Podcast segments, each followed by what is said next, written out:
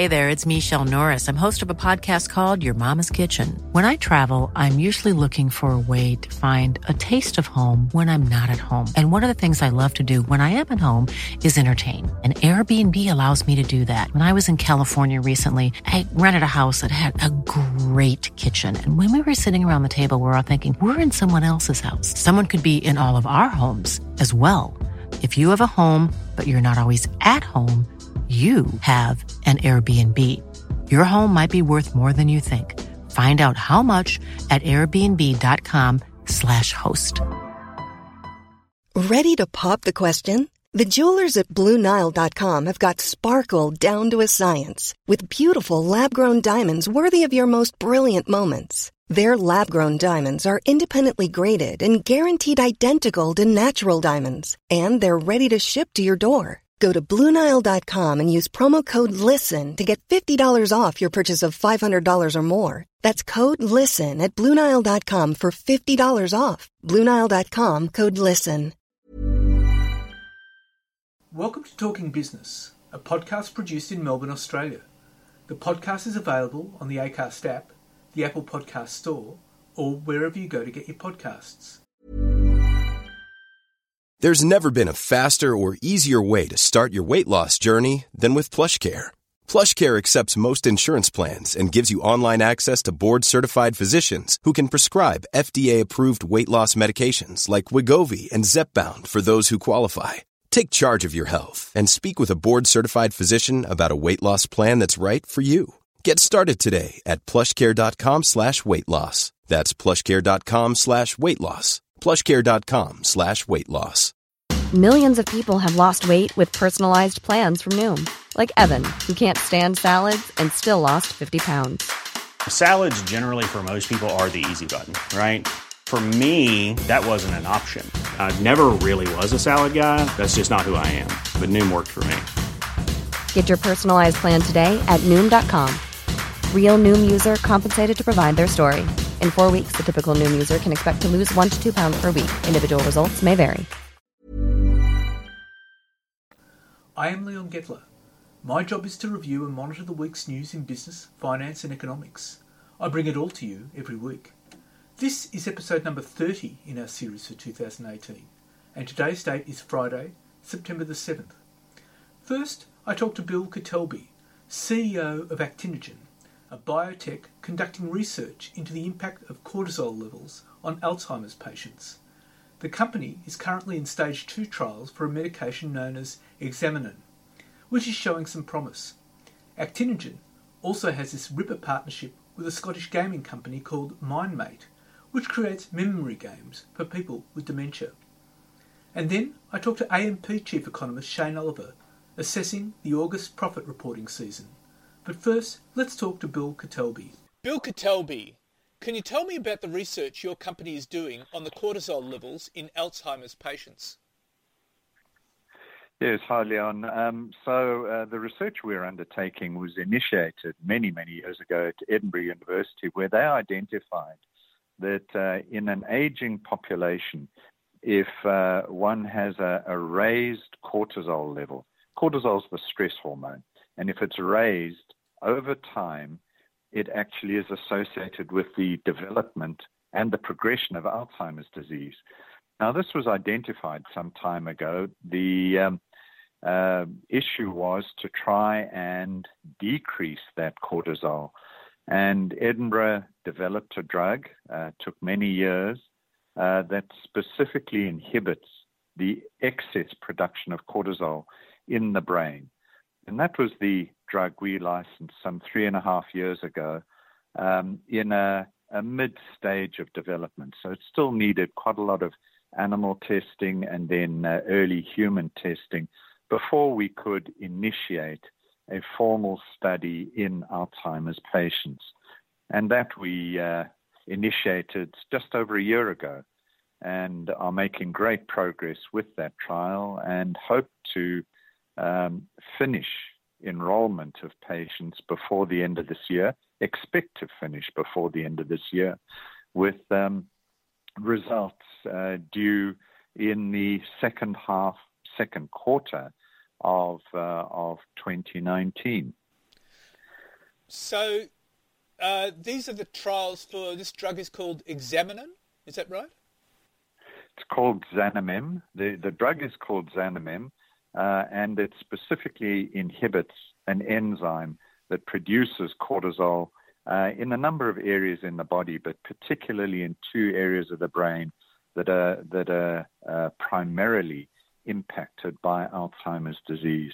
And our hypothesis is that if we inhibit that enzyme, it'll bring down the cortisol level and hopefully uh, modify, slow down, perhaps even stop the development of Alzheimer's disease.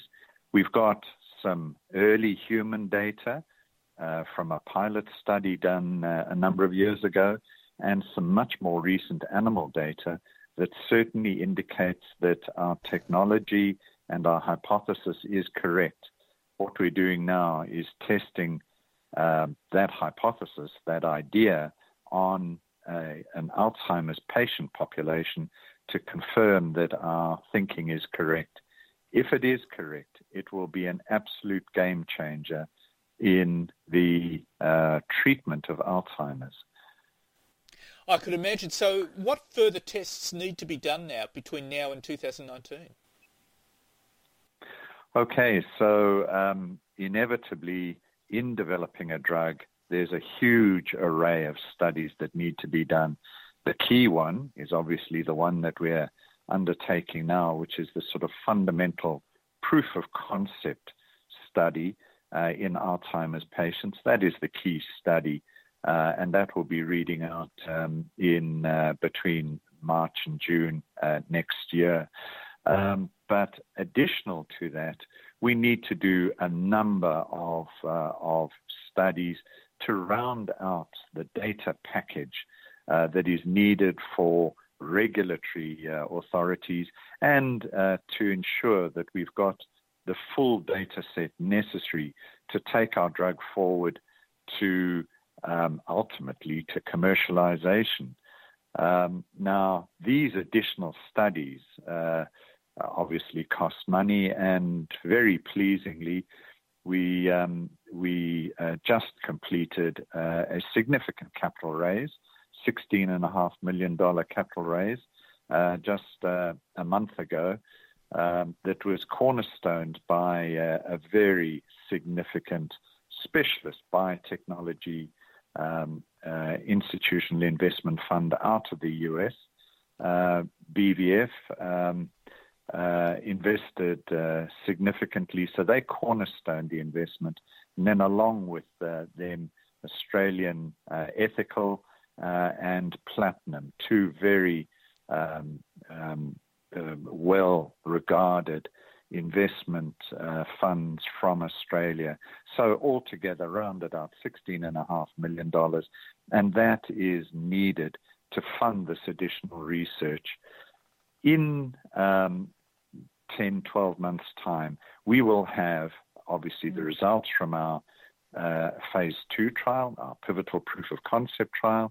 Uh, we will equally have results from a number of the studies we're initiating now, so that Um, in the uh, second quarter of, of next year, calendar quarter of next year, we will have a very substantial, very compelling data set.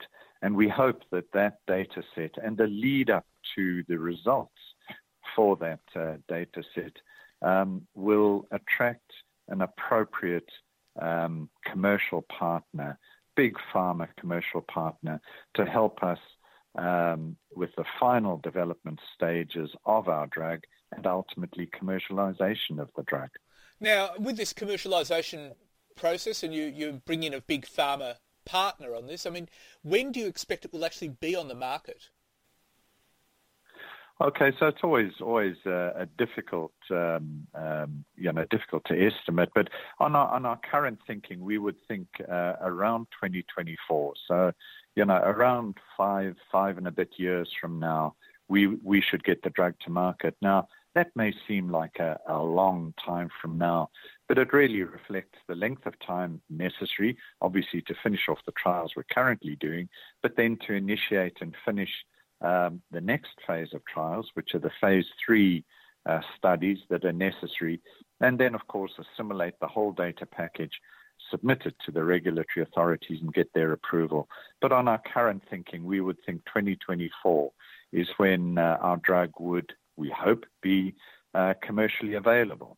That's extraordinary. And so when did this process start again? Well, it, it depends. You know, it depends how far back you go, because really the the initial basic research, um, Edinburgh University was undertaking that in the early nineties, late eighties. So, you know, you can go way back uh, to their basic research before they were even thinking about um, developing a drug. Um, uh, you know, before they were even even contemplating uh, a therapy for Alzheimer's, they were doing basic research um, uh, in inhibiting this excess cortisol production.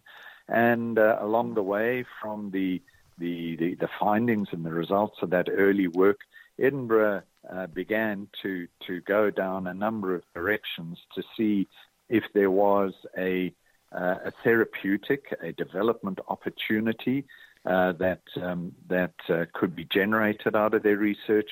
And then in about uh, the early uh, two thousands, um, they, they, they began to think of Alzheimer's and cognitive deficiency as a potential direction to go, um, undertook a pilot study in two thousand two, two thousand three, Uh, that really confirmed their thinking was going in the right direction. So basically from about two thousand four onwards, so, you know, we're talking fifteen years ago, they then started the whole program of drug development that ultimately uh, ended up with the drug we have now, Xanamem. So as you can see, you know, drug development is a long, uh, tortuous uh, process and costly process. But um, obviously, the you know the, the benefits to, to patients and and to society, were we to uh, prove that uh, our drug works, are going to be enormous, absolutely enormous. And and what it says to us is that if you are in the biotech game, you're going to need a lot a lot of patience. you well, you're going to need a lot of patience in both directions. both uh, both uh, time and and uh, you know willing subjects who are prepared to um, you know participate in clinical trials to prove the the thinking, prove the concept, and ultimately prove the value uh, and the worth of of the drugs that you bring to market. So yes, you're, you're absolutely right, and and uh, unfortunately a lot of money. Uh, you know, research doesn't come cheap. No. And uh, tell us about your partnership with Scottish gaming company MindMate. Yes. So so I guess this speaks to then, uh, you know, the number of patients uh, we need for, for the trial. So research, clinical research is a numbers game. And, and um, you know, Alzheimer's research is is is exactly the same. Um, you know, if you, if you take Australia, for example, um, in Australia currently there are about four hundred thousand Alzheimer's disease patients, sufferers. Um, of that, probably about two hundred, one hundred fifty to two hundred thousand are in the mild Alzheimer's category, which is the, the group of patients that we're trying to identify. So you'd think, well, gee, surely, surely we should be able to readily undertake these trials um, uh, with, with that number of patients around. But um, there are a huge number of criteria and filters that get built into a trial that do cut the vast majority of patients out. But even so, um, you know, even if, if it's if it's say one in a hundred of those patients that is that is eligible, it's still a large pool. The difficulty that does happen with research, though, is um, research is undertaken at a fixed number of research centres. For our study, that's twenty-five research centres Um, deployed uh, around the world, in in the U S, um, in in Australia, the U K, and in the United States. Now, uh, in those twenty-five, at those twenty-five research sites, there is going to be a finite number of patients um, eligible for the trial, and uh, inevitably, in in time, the sites uh, exhaust their available patient pool and need to look to um, tools and mechanisms and, and avenues to try and throw out a, a, a, a, a um, attract a, a population from their from their catchment area. And so we use um, um, you know all sorts of tools like like advertising to patients and doctors, um, community seminars, patient and commu- patient and uh, uh, community community seminars, uh, information evenings, um, social media. So use Facebook. Now, all of these together add something to the to the um, awareness of the trial. But um, a very interesting opportunity that came our way, that again we're trialing as well, we're we're experimenting with it, is um, is MindMate. Now, MindMate is a is an app that was developed um, by a group in in Scotland. Um, It's uh, it's an app that um, is targeting primarily people, uh, older people, memory problems, and potentially um, even Alzheimer's sufferers. But but the older the older population with the the, the potential for uh, aging and cognitive decline, uh, and pot- uh, potentially even Alzheimer's disease. And within the app, um, a number of you know, lifestyle, um, um, uh, uh, healthy um, information, uh, exercise, um, uh, and uh, you know, uh, brain brain gym um, exercises. And within that um, is uh, is is captured a huge uh, data set that um, potentially can be exploited to identify Uh, possible patients for the trial. So we spoke with them, and they built in a an algorithm at the back end of their data set. Um, I must say, an algorithm with, with multiple layers of of obviously um, approval and endorsement by the individual app user, that they were happy for ultimately for their data to be passed on to um, us as a, as a, or to our research sites, to see if that was yet another um, um, catchment opportunity for potential patients.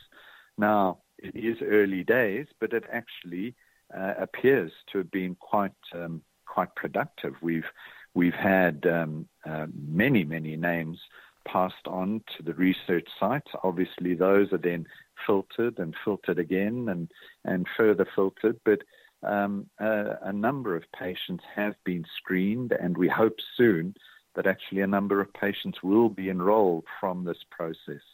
But, you know, as you can see, any, any mechanism that we can employ, um, and particularly technological mechanisms that we can employ to Um, um, broaden the patient catchment for these trials, is going to be um, hopefully uh, beneficial to to patient enrollment, and and this is um, this is the initiative that we've now undertaken with with MindMate over the last few months, and we look forward to it uh, producing uh, some uh, some good quality patients going forward. Well, Bill Ketelbey, that sounds fascinating and very, very important work, and uh, it sounds like it can, once it hits the market, be quite lucrative for you, and uh, thank you very much for your time. No, thank you. Thank you very much indeed. And now let's talk to A M P Chief Economist Shane Oliver. Well, Shane Oliver, the two thousand August reporting season is now history. What's your take on it? Overall, it's been pretty solid, but of course it's it's not exactly spectacular. We have seen profit growth around eight to nine percent, uh, which is a pretty good outcome given, you know, somewhat subdued growth in the economy overall. Um, a lot of that growth was driven by resources sector, where profits are up twenty, twenty-five percent on the back of still high commodity prices, particularly for bulk commodities, and of course um, the benefit of uh, increases in production following the end of the mining boom. Um, rest of the market's seen profit growth around five percent, which is a reasonable outcome. Um, I, I guess the really good news is the fact that about Uh, almost eighty percent of companies have seen profits rise on a year ago. So the breadth of profit increases across companies has been very broad. And of course, that's the best result since just before the G F C. So some pretty good numbers in there. And of course, dividends still rising. Uh, on my count, about uh, eighty, or about eighty-six percent of companies have either increased their dividends or maintained them. So companies obviously fairly confident about the future if they're doing that. Um, I guess the, the downside, though, is that profit growth in an underlying sense, um, that, if, that is if you strip out the resources, is down around five percent. So it's still fairly modest profit growth, um, nowhere near the strength we're seeing in the U S, where profit growth on the most recent numbers was around twenty-eight percent. Of course, they had tax cuts, but if you could strip out that, uh, profits in the U S are up somewhere around seventeen percent or so. So overall, pretty solid results. Um, suggesting the corporate sector is doing reasonably well, but um, they're not spectacular. They are enough to underpin further gains in the share market, but at a, at a, at a modest pace, not uh, certainly not boom time conditions. Well, my reading of it was it was a fair, fairly even split of hits and misses on either side. Would that be right? It uh, it was something like that. I, on my count, I get slightly more on the upside than the downside. Um, but again, the upside surprise was in line with the long-term average. You know, again, nothing spectacular here. If we go back uh, several years ago now, you'd have to go back about four years ago, we were seeing uh, many more companies surprising on the upside than the downside. Um, so I, I guess in that sense, it's it's turned out okay, uh, which is, I guess, uh, supportive of the market. That's why our market continued to go up uh, through uh, or through most of the reporting season. Um, but of course, it's not uh, it's not like the U S where you were seeing something like most recent reporting says something like eighty-five percent of companies surprising on the upside. Well, uh, of course, the U S had the benefits of the tax cuts. Of course, they did. The U S had the tax cuts that kicked in early this year. Uh, and that, of course, added somewhere, or at least I'd say at least ten percentage points to underlying earnings growth in the U S. But of course, the U S economy is also booming. You had very, very strong growth in the U S, very strong consumer conditions, underlying demand in the U S is very solid, uh, coming on the back of uh, pretty good cost controls over many years. And of course, that's provided uh, a degree of leverage in earnings. Um, you know, Australia's doing okay, but nowhere near as strong as the U S.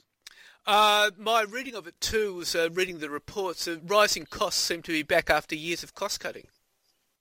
That's right. We had many years of cost cutting, focused, I guess, on rounds of redundancies. Uh, but that seems to have petered out in recent times. I guess most companies had sort of cut as much as they could. Um, and this reporting says, and you have seen some companies report cost pressures. Now, mind you, those cost pressures mainly relate to companies that are reliant, heavily reliant on raw materials, uh, where obviously uh, steel prices, for example, have gone up. Some commodity prices have gone up, and that seems to be what's driving that. I don't get the impression that wages growth are taking off in a broad-based sense.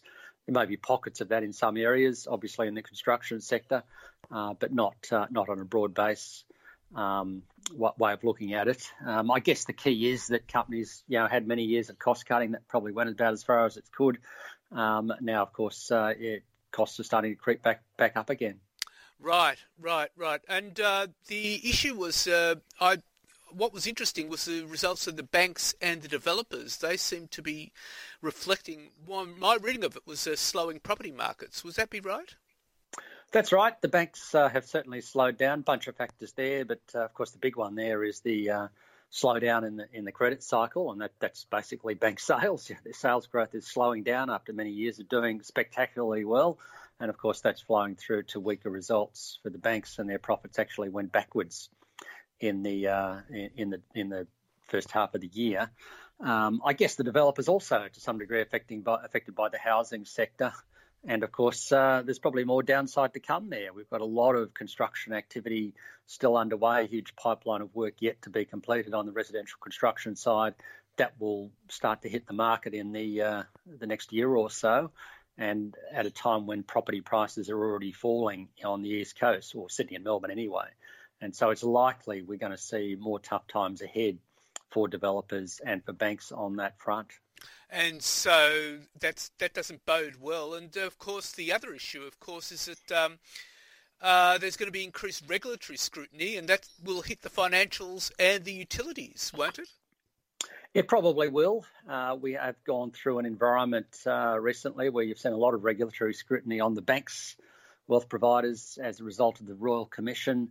Um, we've already seen that the regulators, particularly APRA, uh, come down a bit tougher on the banks, uh, implementing much tougher lending standards. Uh, the banks have to pay more attention to who they lend to, you know, whether they've got the income they say, um, what their overall debt levels are and what their expenses are. So those sorts of things are still working through and point to um, uh, you know, potentially a, f- a further slowing in credit growth ahead, which obviously has impacts on the broader economy as that slowdown occurs. And, of course, the risk is that the banks overreact. You know, I guess by implication, some might conclude, well, that the banks were too lax in their lending standards from the Royal, from what you hear at the Royal Commission, and the banks might decide, well, we'll, we'll now have to be a lot tougher um, if to some degree we're going to get blamed if something goes wrong. So that is a bit of a risk there, that banks uh, overreact and, and tighten up too much. And, of course, you're seeing more regulation in regards to utilities, obviously on the back of very high energy prices, electricity prices,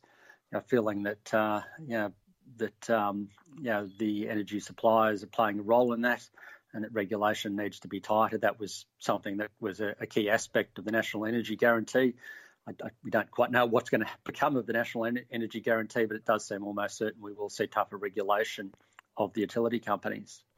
And uh, that wouldn't bode well for the next set of uh, profit figures, would it, for the banks and the utilities?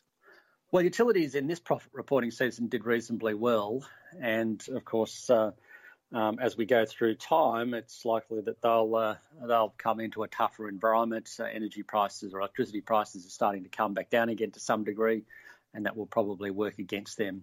Uh, utilities going from doing doing reasonably well to perhaps seeing uh, their profits go backwards a little bit. So my feeling is that if you look forward to this financial year, so we've just got the results in for twenty seventeen twenty eighteen, we're now in twenty eighteen twenty nineteen, this financial year we'll see overall profit growth slow down to around the five percent level.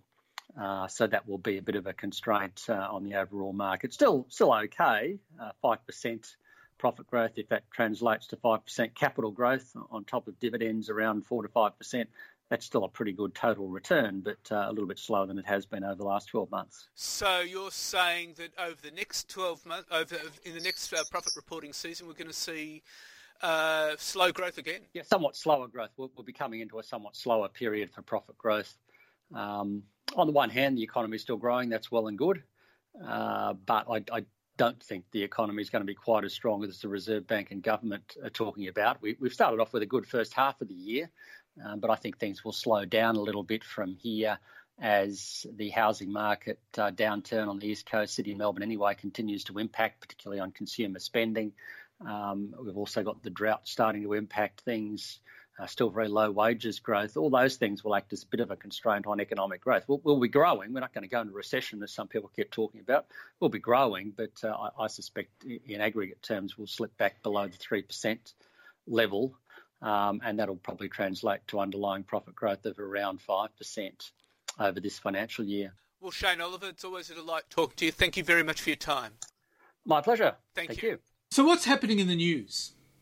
Well, emerging markets are under pressure as South Africa entered a recession and Indonesia's rupiah joined currencies from Turkey to Argentina in tumbling downward to record lows, reinforcing concern that contagion risks are too big to ignore. Contagion risks from Argentina and Turkey are growing for other emerging markets and economies with weak fundamentals, such as those with current account deficits and high inflation rates. The Fed's rate increases and trade frictions means the underlying pressure on emerging currencies is for a further downward move. And Australian economic growth surprised to the upside in the June quarter, thanks largely to increased spending by households. According to the Australian Bureau of Statistics, real G D P grew by zero point nine percent in seasonally adjusted chain volume terms, leaving the increase on a year earlier at three point four percent. Markets have been expecting a quarterly increase of zero point seven percent, leaving the change on a year earlier at two point eight percent. And despite the drought, Australian manufacturing has rebounded, with the Australian Industry Group Australian Performance of Manufacturing Index climbing four point seven points to fifty-six point seven in August. Now, any figure above fifty shows conditions are improving, and the latest set of numbers shows faster growth across the manufacturing sector. Indeed, manufacturing growth is increasing at a faster rate than in July. At the same time, however, a Rabobank survey has found that farmer confidence levels have fallen to their lowest level since two thousand six. The latest Rabobank Rural Confidence Survey found that the overall Australian Rural Confidence Index had dropped significantly in the latest quarter, with more than half of those surveyed having a pessimistic view on the twelve months ahead. The Rabobank survey found fifty-six percent of farmers now expect conditions in the agricultural economy to deteriorate in the coming twelve months. That is significantly up from thirty-five percent with that expectation in the June quarter.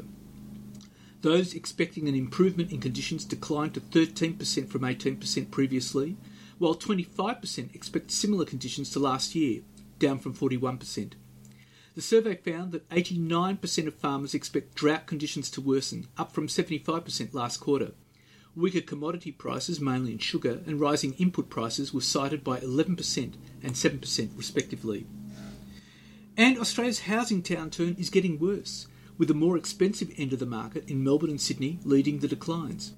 CoreLogic's monthly home price index shows a national capital city price fall of zero point four percent in August, with prices down one point two percent over the past three months and nearly three percent over the past year. Melbourne is now leading the declines, with a two percent fall over the past three months, although Sydney's five point six percent annual decline is still the worst over the past year. CoreLogic's analysts are not expecting an improvement in the market for sellers during the peak spring sales period, even more so after Westpac became the first major bank to lift interest rates out of cycle for owner-occupiers. And on a seasonally adjusted basis, A N Z Australian Job Advertisement Series eased zero point six percent in August, partially retracing the one point four percent bounce recorded in the previous month. On an annual basis, growth fell to five point one percent in August versus seven point three percent in July. And Australia's current account deficit widened to thirteen point five billion dollars in the second quarter, from a revised estimate of eleven point seven billion dollars in the first quarter. This equates to two point nine percent of G D P, from two point five percent in the first quarter. And Australia's retail sales stalled in July, defying expectations for another modest monthly increase. According to the Australian Bureau of Statistics, retail turnover was unchanged after seasonal adjustments, undershooting market expectations for an increase of zero point three percent. The surprise result followed a strong period of sales over the previous three months, including a zero point four percent gain in June. This time round, household goods retailing was down one point two percent, and there were also falls in clothing, footwear and personal accessory retailing that was down minus two percent, and department stores that was down one point nine percent. The weakness in sales of household and personal goods could reflect the impact of falling home prices in many parts of Australia, a trend that continued, with CoreLogic reporting that home values fell in five of Australia's eight capital cities and in regional areas during August.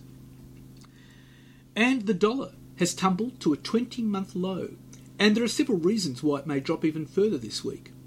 The local currency started falling from last week's high of seventy-three point five US cents after Westpac, Suncorp and Adelaide Bank increased their mortgage lending rates. Adding to the downward pressure was Canada and the U S ending their negotiations last week without agreeing to a new trade deal. And the Australian dollar was last buying seventy-one point nine US cents. And the Reserve Bank has extended its record hold of interest rates at the emergency low setting of one point five percent for the last twenty-five months. With home lenders such as Westpac and Suncorp starting to raise interest rates independently of the R B A and economic data generally weaker over the month, there was never any doubt rates would be kept on hold. The market had priced in no chance for change and the odds of a hike had been continually pushed into the future. This year, the A S X cash rate futures market has seen the chances of a full twenty-five basis point rate rise through to the end of two thousand nineteen slide from likely to almost non-existent. And a push for a Royal Commission into power prices is gathering momentum, with Deputy Prime Minister Michael McCormack backing the idea and the Prime Minister Scott Morrison saying he would look at a Royal Commission in the energy sector. This in effect sets up a battle with Labor on energy prices in the lead-up to the federal election. Mister Morrison said big power companies were, in his words, as bad as the banks. "I'm open to it. I'll look at it," Mister Morrison told radio station three R W. He added, however, that an inquiry was not needed at this point. Mister McCormack told Fairfax Media that he was open to looking at any option that would help drive down energy prices.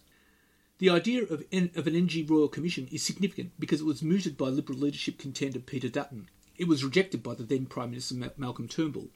It also coincides with the Greens calling for a parliamentary commission of inquiry into excessive profiteering and the failure of deregulation and privatisation.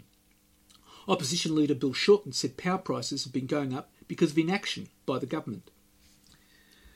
And Australia's banking regulator is investigating misconduct by some superannuation funds based on details uncovered during hearings at the Financial Services Royal Commission.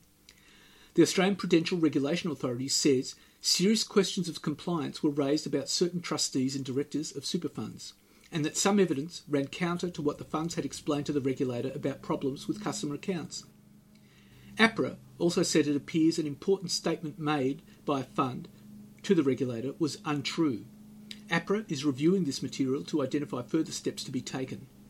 The regulator is taking another look at the Commonwealth Bank's Colonial First State and I O O F, Australia's second largest wealth manager.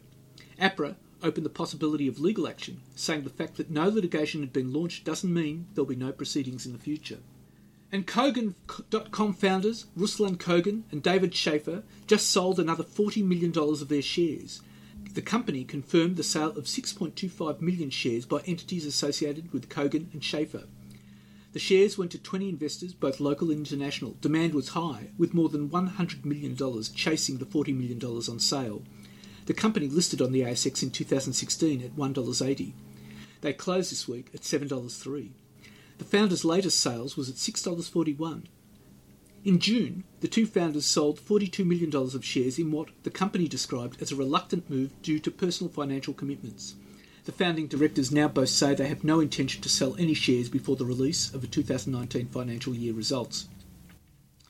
And Suncorp says it will return six hundred million dollars to its investors after completing the seven hundred twenty-five million dollars sale of its Australian life insurance unit to Tal Daiichi Life. And Westpac will pay a thirty-five million dollars civil penalty after admitting it had breached responsible lending obligations for home loans. The Australian Securities and Investments Commission had launched action over ten thousand five hundred loans that should not have automatically been approved. Westpac will also have the regulator's legal costs to settle the case. This is the largest civil penalty awarded under the National Credit Act. Consumer protections under the National Credit Act ensure that credit providers make reasonable inquiries about a borrower's financial situation. They also have to verify the information that they obtain and assess whether a loan contract will be unsuitable for the borrowers. Now, Westpac had used the Household Expenditure Measure, or H E M, a relatively low estimate of basic living expenses to calculate potential borrowers' living costs, instead of actually evaluating what the customers could afford by looking at their declared living expenses. Now, that was in breach of the National Consumer Credit Protection Act. It also meant that customers were being approved for home loans they potentially could not afford to repay without financial hardship. ASIC said Westpac had failed to use a higher repayment at the end of the interest-only period when assessing a consumer's capacity to repay the loan. It gave the example where the assumed repayment using the incorrect methods was two thousand seven hundred fifty-eight dollars per month for a loan of five hundred thousand dollars at five point two four percent, with a term of thirty years and a ten-year interest-only period, when actual repayment after the expiry of the interest-only period, using the correct method, was three thousand three hundred sixty-six dollars per month. And that's it for this week. And next week I got a terrific interview with Jason Lee. He's a blockchain champion working for the NEM Foundation, a not-for-profit organisation set up to promote the blockchain technology. Now, NEM is an out-of-box, enterprise-grade blockchain platform. It's a plug-and-play solution that's scalable, secure and easy to use for developers. In the meantime, you can keep up with me on Twitter at TalkingBizBizz or on Facebook. Looking forward to bringing you Talking Business next week. A lot can happen in the next three years. Like a chatbot may be your new best friend. But what won't change? Needing health insurance. UnitedHealthcare Tri-Term Medical Plans are available for these changing times. Underwritten by Golden Rule Insurance Company, they offer budget-friendly, flexible coverage for people who are in between jobs or missed open enrollment. The plans last nearly three years in some states, with access to a nationwide network of doctors and hospitals. So for whatever tomorrow brings, UnitedHealthcare Tri-Term Medical Plans may be for you. Learn more at U H one dot com. Planning for your next trip? Elevate your travel style with Quince. Quince has all the jet-setting essentials you'll want for your next getaway, like European linen, premium luggage options, buttery soft Italian leather bags, and so much more. And it's all priced at fifty to eighty percent less than similar brands. Plus, Quince only works with factories that use safe and ethical manufacturing practices. Pack your bags with high-quality essentials you'll be wearing for vacations to come with Quince. Go to quince dot com slash trip for free shipping and three sixty-five day returns.